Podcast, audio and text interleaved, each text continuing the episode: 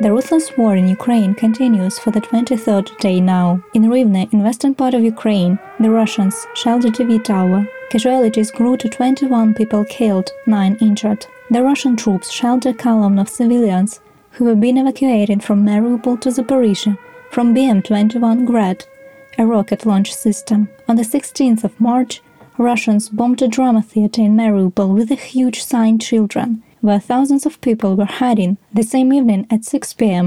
the theater was assumed to schedule a performance of the play it disagreed and unconcurred. Instead, the ruins and many lives probably buried underneath. Since the beginning of the war, one hundred eight children have died in Ukraine, and more than one hundred twenty have been injured. More than three million people have already fled from Ukraine to other countries. We asked them, mostly women with children, to share their stories with us.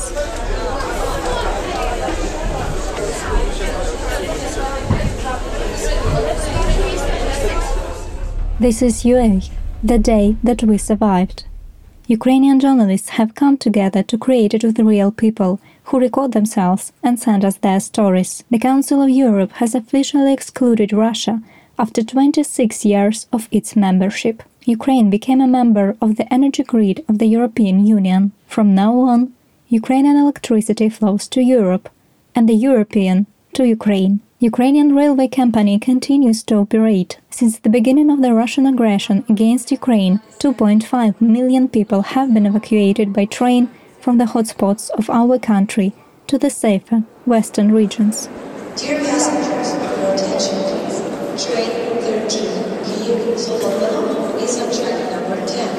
Carriage number eight starts from the west side of the station. Шановні пасажири, продовжується посадка на регіональний експрес номер сімсот дев'яносто. Два місця зверху. Ні, наше місце. Так я ж ми просто переїхали. Так, ви чекайте. Два чоловіка ще все купе. Ви тут присядьте, там розберетеся. Хто зверху, забирайте з купе. Два місця. Отут купе. Так, три знизу, по одному зверху. Підходь сюди. Alena Kuchar had to leave Kyiv while her mother stayed back. This is her story. Hi, my name is Alona and I'm a Ukrainian refugee staying in Berlin with my six-year-old son Yakiv.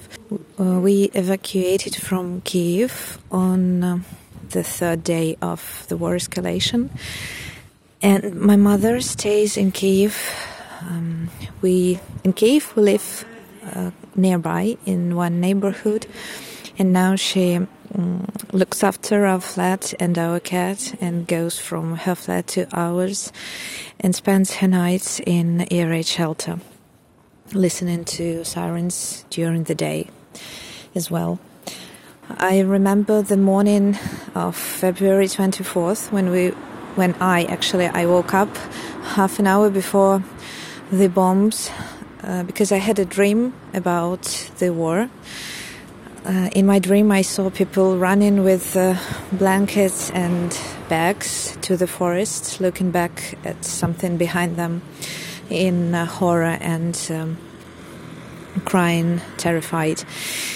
Uh, so when in half an hour I heard the sounds of uh, the rockets, which I will never forget, I understood um, what's what's going on, and I also saw people, our, our neighbors, packing and living in their cars um, almost right away. I didn't prepare.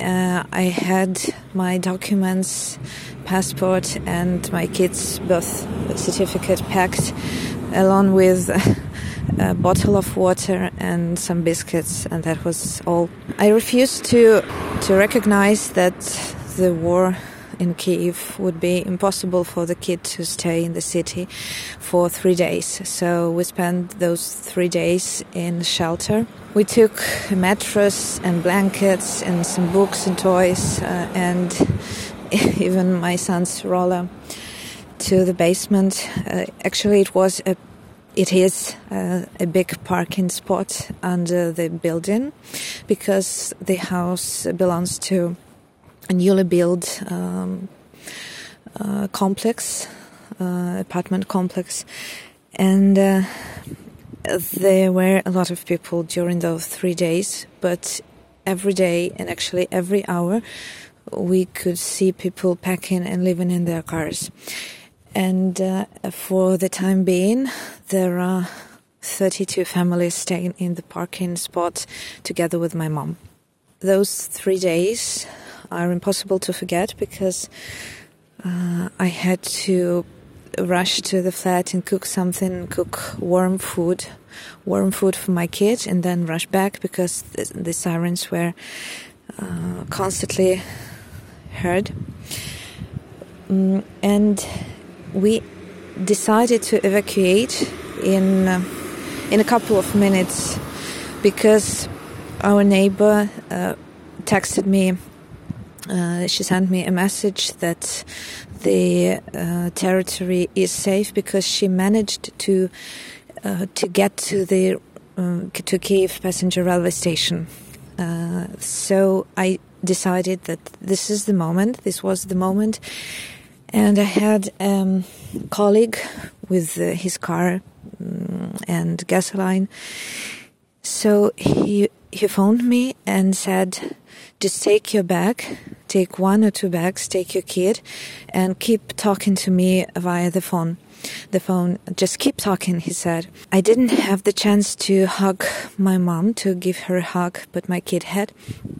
She ran, uh, she ran, I'm sorry, she ran after us, uh, accompanied us to that car, and we jumped into the car and closed the door and headed off the railway station. We saw the tanks and the block posts, and uh, the kid was sick in that car, and I remember the thought, I, I will never ever be afraid of my kid g- getting sick in a car because it just doesn't matter at all. Uh, we got to this station and spent three hours in uh, different queues and talking to people and asking where to uh, to take the train and where to. And I had no plans. I had two small bags, and uh, I was happy to to meet my colleague with her mom at the railway station. And that colleague um, helped us to. She helped us to survive at that station because uh, it's very very hard to evacuate with a kid on uh, on my own. And now, staying in Berlin and reading the news, I understand that there are millions of single moms who were not single moms before the war, but they had to become uh, single parents after February the twenty-fourth.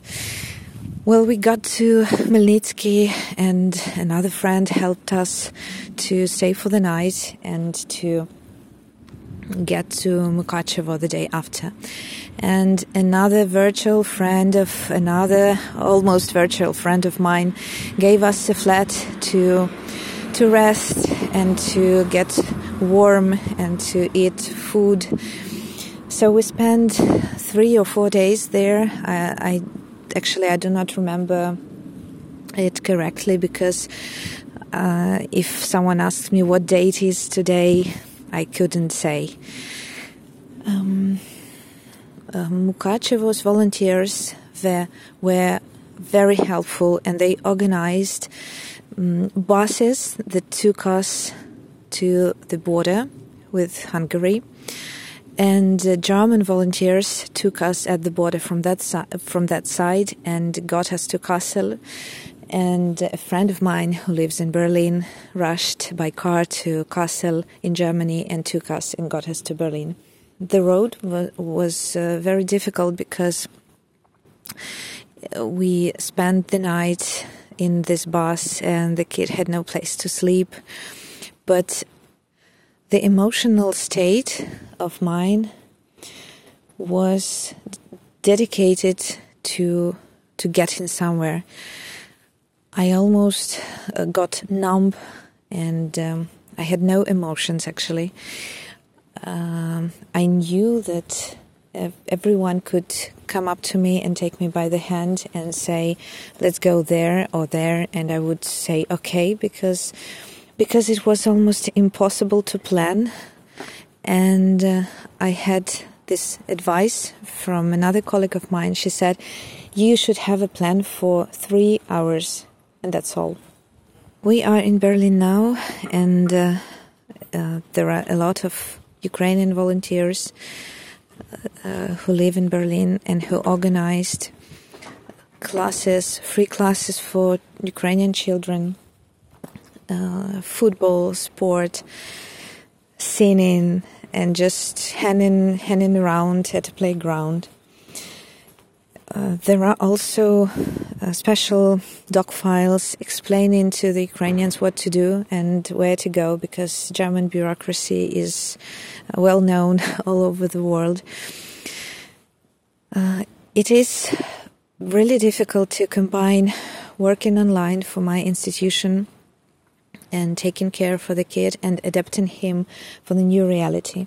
The only thing that uh, he is he's interested in still is coming back home, and this is the very thing that occupies my mind at the moment. I cannot plan anything, but I have to plan. One friend of mine wrote a Facebook post that it's uh, the situation seems as such. You have to make um, a life-changing decision, but you do not have the resource to wash your head instead. Some Russians cynically claim that Ukrainians are moving to Europe not because of the war, but because now they're able to. But in fact, nobody wants to be forced to leave their home. Every day, missiles hit residential multi-story buildings in Kyiv. Messages are flowing from all regions. Casualties are inevitable. The people who have been saved are coming out to the streets to observe how their life is burning down. Everything they had remains in the burned apartments. Would Kyivans rather stay home? Yes, but it's not safe, and especially hard for children. Marina Balaban owns a house in Brovary, close to Kyiv. Her family with three kids had to leave their home. My name is Marina. I am from Kyiv, Kharkiv, Chernihiv and Brovary. I have lived in all of these cities for the last thirty years, so each one is dear to me and my soul is hurting. On February twenty-fourth, the beginning of the war caught me at work. I work as the final editor of a morning show on one of the most popular T V channels in Ukraine. I was on my way to work in a taxi at four in the morning when I read this message about Putin's appeal to Russians. Here, as they say, it began. I realized it was was it. As soon as we arrived at work, the presenter went on the air without makeup or prepared texts. Six, seven, eight hours. I did not count how much time passed. We were informing people, streaming from different cities, showing everything that happened in Ukraine. Then my brain completely shut down somehow. Yes, I saw on the screen what was happening, but I did not take it personally. I understood that in each of these four cities I have relatives and friends.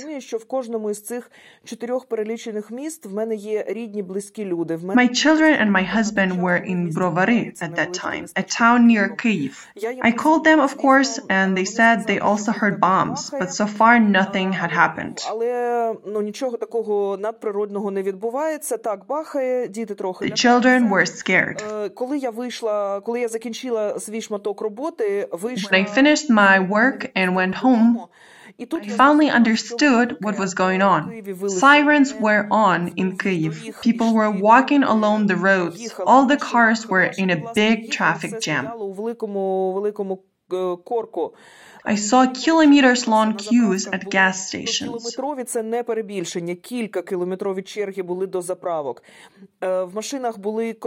were children, cats, dogs, some things, pillows, baskets, well, everything in the cars. People were already sitting and lying in the subway, afraid of the possible bombings. But Kyiv has not been bombed yet. When I got home, I saw the three of my children were playing war.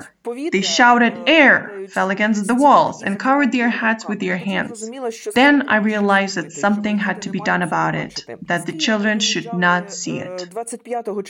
We left Kyiv on the evening of February twenty-fifth, the second day of the war. We managed to do that just a few hours before the complete closure of the bridges from the left to the right banks. We took things for literally a couple of days. We went to my friend's house who was in the United States at that time. She called me and said that she got a house from her grandmother and that it was somewhere in the woods in Vinnytsia region.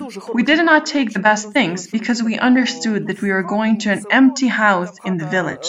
We took just a bag of stuff for a couple of days.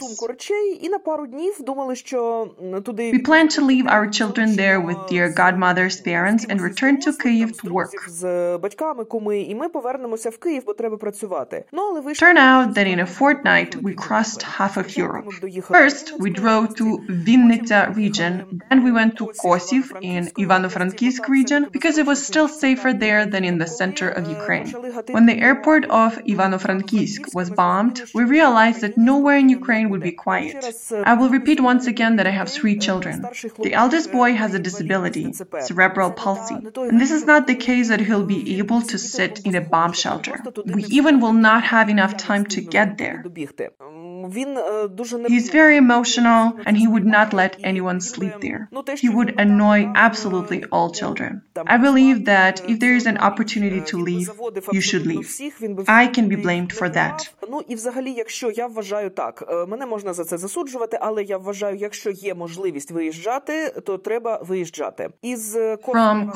in Ivano-Frankivsk region, we reached the border with Romania, the crossing point Diakove. We were lucky to stay at the borderline for only three hours because it is not the most popular checkpoint. We arrived in Romania where our trip to Europe began. We didn't stay there for a long time because we had nobody there. In fact, we have no relatives, acquaintances, or friends anywhere in Europe.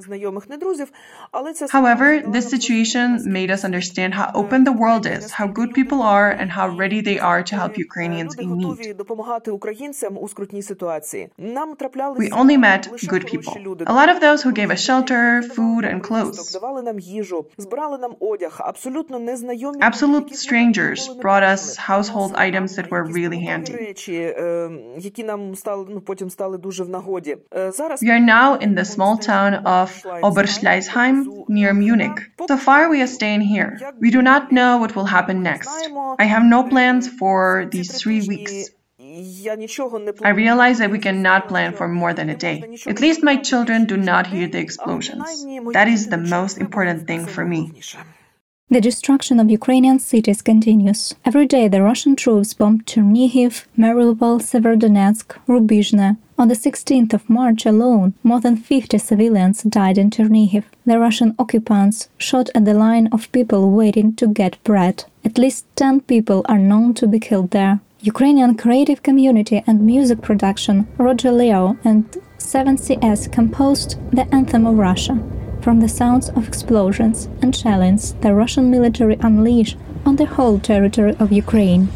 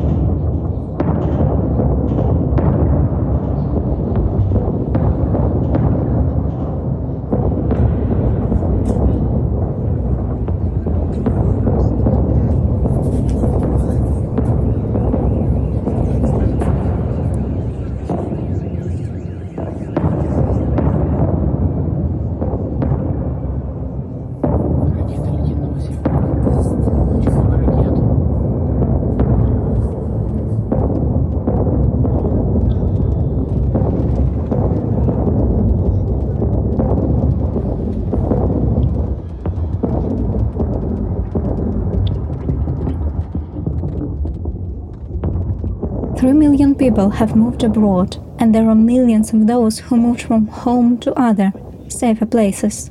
The internally displaced people are impossible to count. However, nowhere is safe in today's Ukraine. Different cities are being attacked in different regions. Air raid alarms blare in all regions every day. Anya left her hometown, Zhytomyr, where her entire family has stayed. This is what she tells about her journey. My colleague wrote in a working chat about organizing a group to go to the Polish border. I offered this to a friend of mine, and she also joined me, although hesitantly. My parents refused to go and stayed at home with my brother.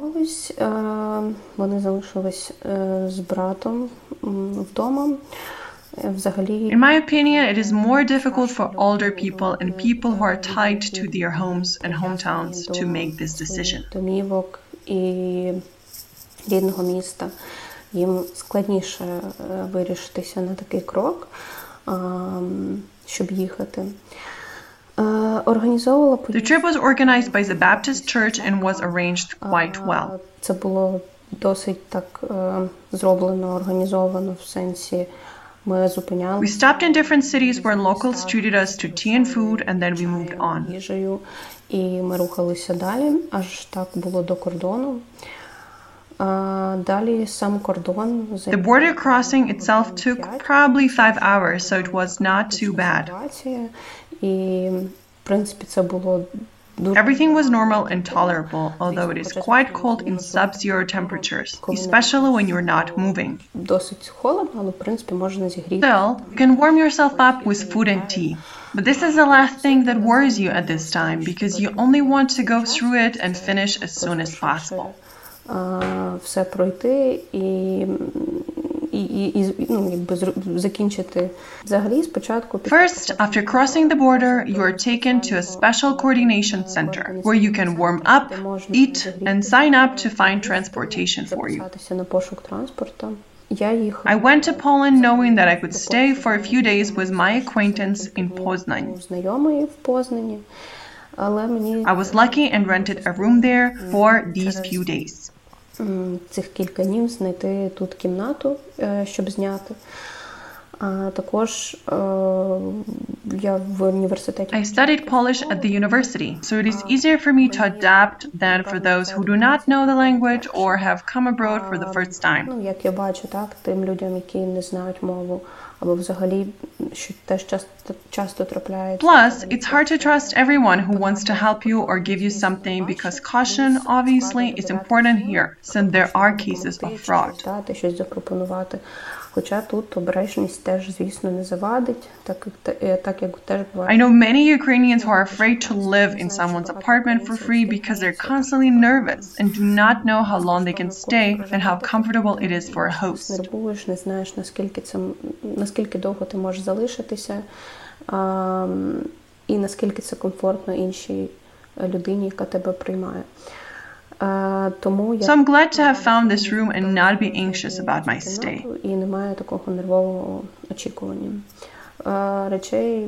I took the necessary minimum of staff to make it easier to cross the border in case I had to stand there for a long time.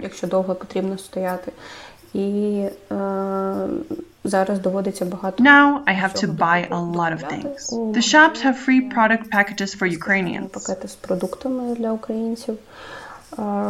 I buy everything because I have such an opportunity, but for others, it is a great chance to get the necessary provision. I communicate with my parents every day. I learn firsthand local news from them, but I also check news media. I used to think about moving, but this is not a situation with which I can be ever satisfied, because nothing that's forced on you can make you happy. This is why I can say that I do want to go home. Тому що ніщо вимушене не може тебе якось тішити. Саме тому, звісно, я можу сказати, що я хочу назад додому. Every day more and more Ukrainian cities become unsafe, not just for civilian and military Ukrainians, but also for people who spread the truth from the hotspots to the world. Murders and shootings of journalists are considered serious violation of the Hague Convention and the Declaration, the Geneva Convention for the Protection of Victims of War and its additional protocols. and the Convention on the Laws and Customs of Land Warfare, which provides security guarantees for journalists, but the Russian troops seem to be indifferent. In twenty days of war, they injured eight journalists, killed six, and kidnapped two. On the thirteenth of March, Russian troops shot Brent Renaud, an American reporter and a documentary journalist, in Irpin. On the fourteenth of March, Pierre Zakrevsky, an Irish cameraman from Fox News, and Ukrainian journalist Alexandra Kuvshinova were killed in the village of Horenka, Kyiv region. Their car, in which they were traveling with T V correspondent Benjamin Hall, came under artillery fire. Here is another story from a Ukrainian who left her home, but in her thoughts she remained in Ukraine with her loved ones. My name is Taisa Semenova. I'm twenty-five years old, from Kyiv. I'm a journalist with the Kyiv Independent. When the invasion began on February twenty-fourth, I was in Kyiv in my apartment, where I lived with my aunt. I woke up from a call from a friend who told me that Kyiv was being bombed. Then I woke my aunt up, told her that, and in a few minutes we both heard sirens going off. We went to look for shelter uh, in houses nearby. We knew that it's going to be nearby, but unfortunately it was locked. We couldn't go in. So then we came back to the apartment and just hid in a bathroom for a little. And then when the air alert was over, I decided that we need to evacuate to my parents' house, which is in the village nearby Kyiv. Uh, we grabbed some stuff, cat, and we went uh, we went to the car to evacuate. But because we lost some time, we already were stuck in a traffic jam for like five hours. Uh, and usually the road to my parents' house takes only like twenty minutes. So when we finally got got there, uh, I think in a few minutes, maybe ten, uh, we had first, rocket, first rockets being fired at Vasilkiv, and uh, it was really scary, I'm not gonna lie. uh, I was terrified, and I heard then quite a few missiles be fired again, again, and again. And then we started to have, like, you know, our family discussed what is our plan, uh, what gonna do, what we're gonna do. Um, so the question was whether I should go to Poland or whether I should stay with them.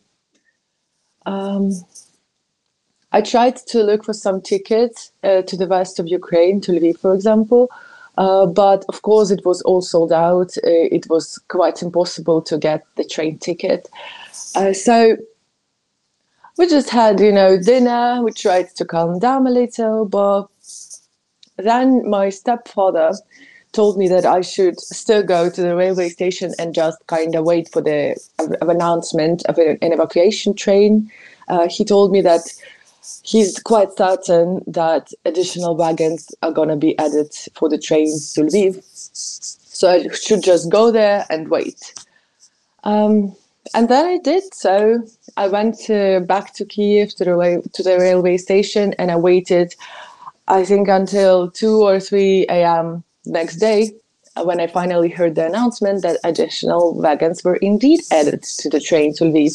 Uh, of course, nobody checked our tickets uh, or asked for any money. It was completely free. Uh, when I got to the platform, there was a huge crowd. So when I got to, on the train, I had to stand because there were no places to sit.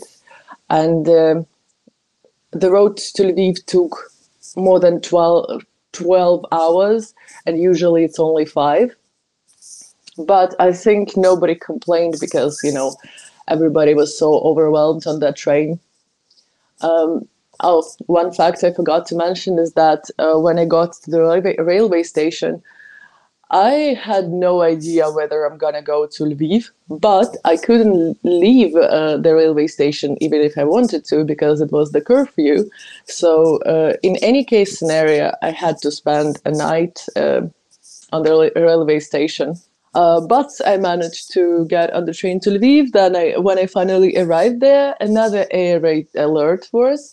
So I went for a shelter and we spent there, I think, two hours. Uh, After that, I went for the Um, bus station, wondering if I could get any ticket for Poland. Of course, uh, they told me it was all sold out. Uh, I decided to, you know, go on the street, get some coffee and call my mom, tell her I'm at least in relatively safe Lviv. And then she told me that I should try to go to the trains, to the bus station again in a few hours. Maybe they're going to add additional bus or something. So I followed her advice, and in an hour I went for the bus station again. Uh, they told me that they didn't add any additional bus. However, I managed to get a ticket because in the crowd there was a man who realized that he couldn't leave the country anymore because of the mobilization law. So he just asked whether anyone needs the ticket for Poland. And because I was right next to him, I just told him, yeah, I need it. So I gave him money for the, for the ticket. Uh, they changed uh, the name on the ticket to my name. And then I waited for several more hours for the bus. Mm, For that moment, I didn't sleep for two days. I was so exhausted. I had a huge uh, moral breakdown in the train. I was crying for like four hours, woman next to me. I was really worried about my mental state. She offered me water, uh, but you know, I just couldn't stop, because when you see your mother's face, when she realizes that nobody knows when we're going to see each other again, whether we're going to see each other again. I think that was the hardest moment during the whole war for me personally.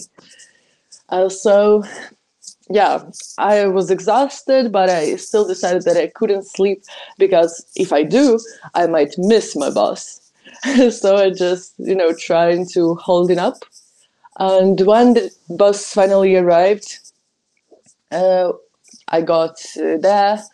Many, many people asked the driver to allow, to allow them, you know, to be going to the border standing, no matter how, but just, just asking him to allow to be on that bus. Uh, I think he uh, had to decline the majority of those requests. However, he did allow uh, some of... Uh, families, you know, women with children, uh, to uh, to be going with us at least to the border.